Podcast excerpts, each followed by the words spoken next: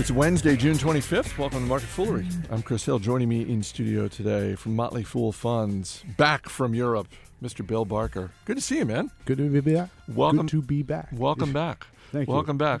We are not yet at the start of the next earnings season, but fortunately, as Tony Kornheiser would say, the news fairy arrived. We've, we've the news fairy arrived this morning and and sprinkled some dust, and so we've got a couple of uh, stories regarding GDP and the Supreme Court. We'll also um, talk about what you learned when you were over allegedly at an investing conference in Paris.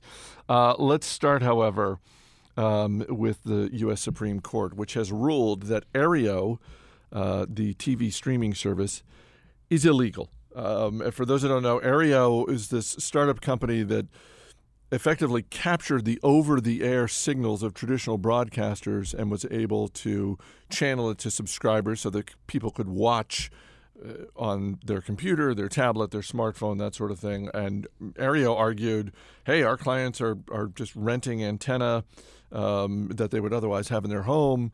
And the big broadcasters got together and said, no, actually, you're violating copyright law. And the U.S. Supreme Court sided with them.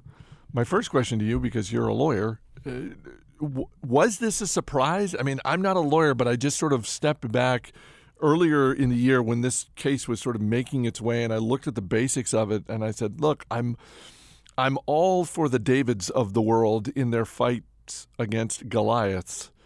And yet, this kind of seems like Goliath has got a pretty good case on his hands. Yeah, I, I would agree, and I think that um, the, despite being introduced as a lawyer and therefore knowing everything about how the law works and all different kinds of, of law, uh, yeah, common sense would have dictated uh, that this sure seems like if if there's any copyright protection, it, it would apply, right? And uh, but that said, it, it was a six three opinion, so two thirds that's a that's a decent sized majority for a, this kind of split uh, Supreme Court. But uh, you know, six three on uh, with the liberal side gaining a couple of key votes from from the more conservative side, I would say is a, a reasonably sound uh, victory for uh, common sense in this one, and a victory for shareholders of CBS, of Disney, Comcast, Time Warner Cable shares all up. And if you look at the chart of each one of those stocks this morning it's sort of muddling along in the first 35 minutes of the trading day, and then at I think it was 10:05 when the decision was handed down, whoosh, straight up. Yeah, uh, they do not have to explore. As I, think, I guess CBS was the most vocal about, you know, just really exploring an entirely different kind of business plan um, and and putting everything uh, behind the wall. Uh, so I think that it, it is good for those that want to continue to consume uh, free uh, network uh, product. However many people, how many people is that, by the way? I don't know. I don't know. do you watch anything on network other than sports? Other than sports, do I watch anything on network television? I don't know that I not on a regular basis. No. Right. And growing up, how much would you have watched on network? That's like all there was. Growing, All waking hours. That's yeah, that's, that's, all there was growing yeah. up. There were the three networks. I mean, is is is does any phrase have less value over time than the phrase hit TV show from the 1970s? Uh, you know, you there were three channels. if you were a hit TV show, well, you know what? There were you were three, winning your time slot. You were winning your against, time slot against two other shows. Against, that was it. That's it. my mama. Yeah. Which probably was one of the hit TV shows of the 1970s because it was up against like the Talking Cat or something like that. Yeah, yeah, Talking Cat always making a comeback. Though. Always making a comeback. Uh, let's get to GDP. The Bureau of Economic Analysis released its final estimate for GDP for the first three months of the year. Uh, not good, uh, down 2.9%. Um, what's going on at the Bureau of Economic Analysis uh, is my question because this was their third and final estimate, and it, it's down 2.9%. Their previous estimate was down 1%. So, and the estimate before that, I think, was up a tenth of a percent or, yeah. or something like that. Their initial estimate. Well, uh, uh, what's up with them? There's there's a pretty large margin of error on these things, and the revisions typically. This was the largest revision in quite some time, I think, and and I don't have the data in front of me, much like you know the, they don't seem to have the data in front of them when, Well- when they make their their measurements. Uh, Well, apparently they're just adding data constantly. So it's like, well, we're going to make our first estimate, but then we're going to get reams more information, and then we'll make another guess, and then we'll make a third and final guess. right, and and then uh, later it's studied that the, that that third and final one wasn't the most accurate thing either. You know, over time. But uh, to get- to get to the point, I guess of uh, not to take away from what they have to do, which is a hard job of, of measuring an extremely complicated thing in, in very short periods of time, uh, is you know does the market care? And the answer is no. I, I, I was just about to say, when you look at the reaction in the market today, where last I checked, the Dow and S and P up slightly, the Nasdaq down slightly. The market's just shrugging this off. Why is that? Because I mean, it's is GDP is GDP one of those macroeconomic data points that is less relevant to investing as time goes on? No, it's pretty important over long term. It's we already know not only because we have everybody's results from the first quarter, so we know what the market, after all, really cares how much money are companies making, and what are they saying about what they're going to make in the future. And so we already have their own numbers for the first quarter reported. So this number of what the economy did, while you know somewhat relevant, is old news. That is, we're almost done the second quarter today, and we're getting the first quarter, and we already know what the first quarter profits were. So it's it's it's not going to. This revision down doesn't change what companies report having made for the quarter, and it doesn't change what they're going to project making for the rest of the year. And in the case of this last first quarter, which was legitimately marked by a lot of bad weather, not to the tune of 3%. It's not all weather related. Uh, but still, that's the kind of thing that pushes activity from the first quarter into the second quarter. So, you know, the second quarter projections of economic growth are still hovering, you know, above 3%. Uh, you combine the first and the second quarters, and you're not getting a big number between those those two numbers, even if it does, for once, come in at expectations of, of three three and a half percent, which I think is what the second quarter uh, consensus estimates are. That still amounts to nearly flat growth for the first half of the year. So that's not that's not great, but it's it's It's not as dire as the headline would suggest. no, the headline sounds really bad, and there have been uh, there's only been one negative quarter of, of growth since uh, the end of the recession. Um, so you know, a one quarter thing comes up when you get two quarters in a row, then everybody starts talking about recession. That that being sort of a shorthand definition of a recession. Uh, nobody thinks that the second quarter is going to be negative. You were over in Italy for some time off with your family, but uh, you made a detour to Paris for an investing conference. We'll get to how amazing Paris is uh, in a moment, but what did you learn there? What what was the purpose of the conference? It was because you tend to focus on consumer facing companies, consumer goods and services, that sort of thing. Was it those types of companies? It it was so there's there's consumer discretionary companies and just uh, consumer staples, and these were more consumer staples. So the, your slower moving things, you know, the, the kind of stuff that that your Procters and Gambles and you know the Procters and Gambles of, of Europe. It was a Europe conference, so there were a lot of European names that were some- Unilever. Unilever, yes, I saw Unilever. That was exciting. Oh, Well, you know, consumer staples is not the most exciting thing. You probably don't talk about consumer staples, the Unilevers of the world, the Procters and Gamble of the world, as much as things which have more exciting stories to them. Because when you're at one of these presentations, they're talking about, hey, you're used to listening us listening to us talk about one percent growth a year in our categories. Now we're looking at 0.5 percent growth currently, right? Like on your podcast, are you going to talk about that kind of those kinds of numbers? It's just you know, it's just not exciting enough. Well, so what I was thinking was on the occasions when we do, and we do from time to time talk about Unilever, Procter and Gamble, sort of those large conglomerates. What we typically end up talking about is individual divisions because those companies have so many moving parts to them. How does a Unilever even begin to make a presentation about their business? Do they actually go into the details and like this? This is how you know, do they break it down by individual companies? Because that you could arguably spend an entire day digging into all of the segments of a Unilever or a Procter and Gamble.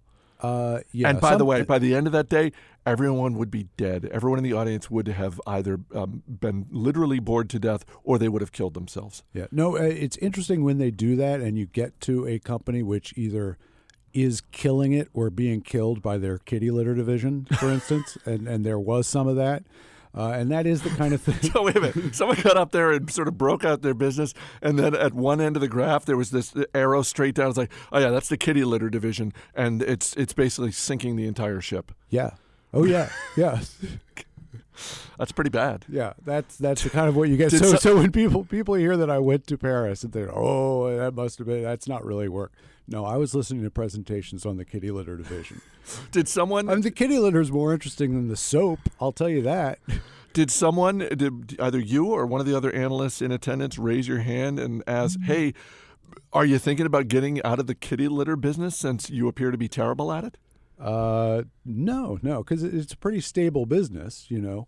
It- Not stable enough, it's also, apparently. you know, that, well, there's there's a little bit of trading of market share in the kitty litter business, you know. There's, uh, but but they'll talk about, you know, what are the innovations in their kitty litter business, and and if you you don't have any cats, I don't this have, is, we're talking about this in part because I have four cats, so you know that's the the kitty litter business. While a good punchline in general is also something that I actually buy. So I was like, is there any information to be uh, gained by by listening to to this kitty litter stuff? Um, and uh, but you know, for the consumer, there there are things that that. Uh, get them to buy or move or change brands. There, there's branding in kitty litter, just as there is in, in everything else. And um, you know, soaps and kitty litters and deodorants. I mean, that's a lot of what this conference is. First of all, congratulations on being uh, the first person in the history of financial media to use the phrase "innovations in the kitty litter industry." um, Clumping. That's that's one of the big I, di- I didn't need more color than that. That's fine. multi-cat use. That that's also, but clumping is big. Um, I've never been to Paris. What's one thing I need to do when I go to Paris? Walk around. That's mostly what you need to do. I, I don't think you even need to go into anything. Although going into Notre Dame and Saint Chapelle and the other uh, churches and, and things there is is great. Uh, just walking around. The last time that I'd really been in Paris was uh, about 20 years ago with my wife, and it was the week between Christmas and, and New Year's, and it was record-setting cold uh, for not only Paris but just uh, generally in Europe at the time. And it wasn't. You're from Maine, so you're used to it being about negative 40, negative whatever, something. I Not mean, quite that bad, but I'm I I know what cold is. you know what cold is, and you know what cold numbers are. And Paris was, it was, I think the whole time we were there, it was between about 15 and 22, which is not, that's not that cold to us, but Right. it is cold there because it's so damp. It's, it's it, a different level of cold. okay. Uh, and it was windy, and, and if you can't walk around Paris and you're just like scurrying into places, not not nearly as fun. So Okay. this was I was it was late spring. That's what you want to do. Get there at a time when you can walk around. That's my advice. But go. You uh, so you've never been. You say Never you're been to just Paris. making. You're just looking for sympathy from the audience. No, no, no. I'm I'm no. That's what it sounded like. No, I'm I'm hopeful that someday I will go, but I I- but Paris also strikes me as one of those like a lot of large cities. There are so many options. There are so many things that you that one could possibly do that my gut instinct in those situations is to just be struck by momentary paralysis. Like, ah, you know, what, what do I do? So I'm I that's why I ask people like you have been there, give me some guidance because you know uh, that and by the way some of those some of those things that would be fun for people in my home that I'm related to by marriage not necessarily fun for me so it's good to get tips like no no, let's just we, we don't need to go to that museum we don't need to stand in line to wait to get into that museum let's just walk around let's maybe hit a, an outdoor cafe Yes. Yeah. No, that's. I think that's much more worth doing than going uh, because the museums and we so we the rest of this trip we were traveling with my family in, in Italy and, and did go as one has to in, in the big cities in Italy to museums and, and churches. And the kids were less enthusiastic about that than, I don't know, say sleeping. And um, it, it's it, a crowded museum cannot be worth the, the time and trouble for anybody. Biggest art fan in the world. Nobody likes being in a crowded museum, do they? No. Serial killers, maybe. I, I mean, I, I guess, right?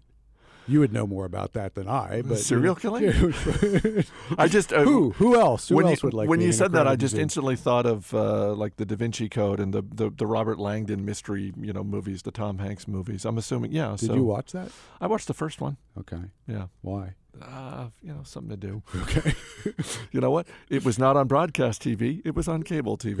I That's what I was watching. Uh, before I let you go, the folks at Motley Fool Funds uh, have some news. I, I I have to mention once again. If you're not signed up for Declarations, which is the monthly newsletter at Motley Fool Funds, please do. Uh, you can just go to foolfunds.com. Uh, give them your email address, and you get a, a, the really great monthly um, insights from Bill Barker, Tim Hanson, Bill Mann, the whole team there. Uh, but uh, something else for investors.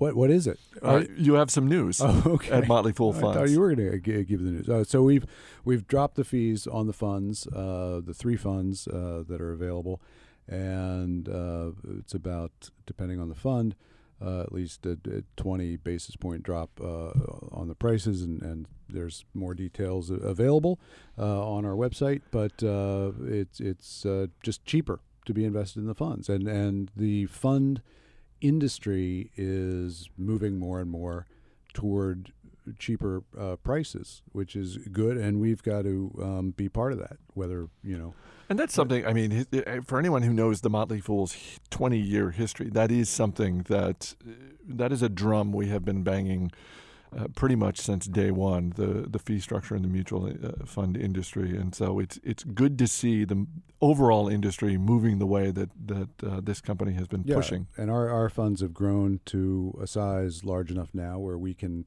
uh, drop the pricing uh, a bit, and uh, that's good for our investors. And uh, you know, it's it better than just what we're doing. It better across the industry, the investors. Not only are prices coming down, our funds being forced to compete on price, uh, but uh, that investors are becoming more educated and are just choosing the lower cost funds on their own. So, more and more money in the mutual fund industry is being invested into lower and lower cost funds. Uh, that's going to mean over time uh, more money for investors. Fantastic. All right, Bill Barker, thank you for being here, man. Thank you. As always, people on the program may have interest in the stocks they talk about, and the Motley Fool may have formal recommendations for or against. So don't buy or sell stocks based solely on what you hear. That's it for this edition of Market Foolery. The show is mixed by Dan Boyd. I'm Chris Hill. Thanks for listening. We'll see you tomorrow.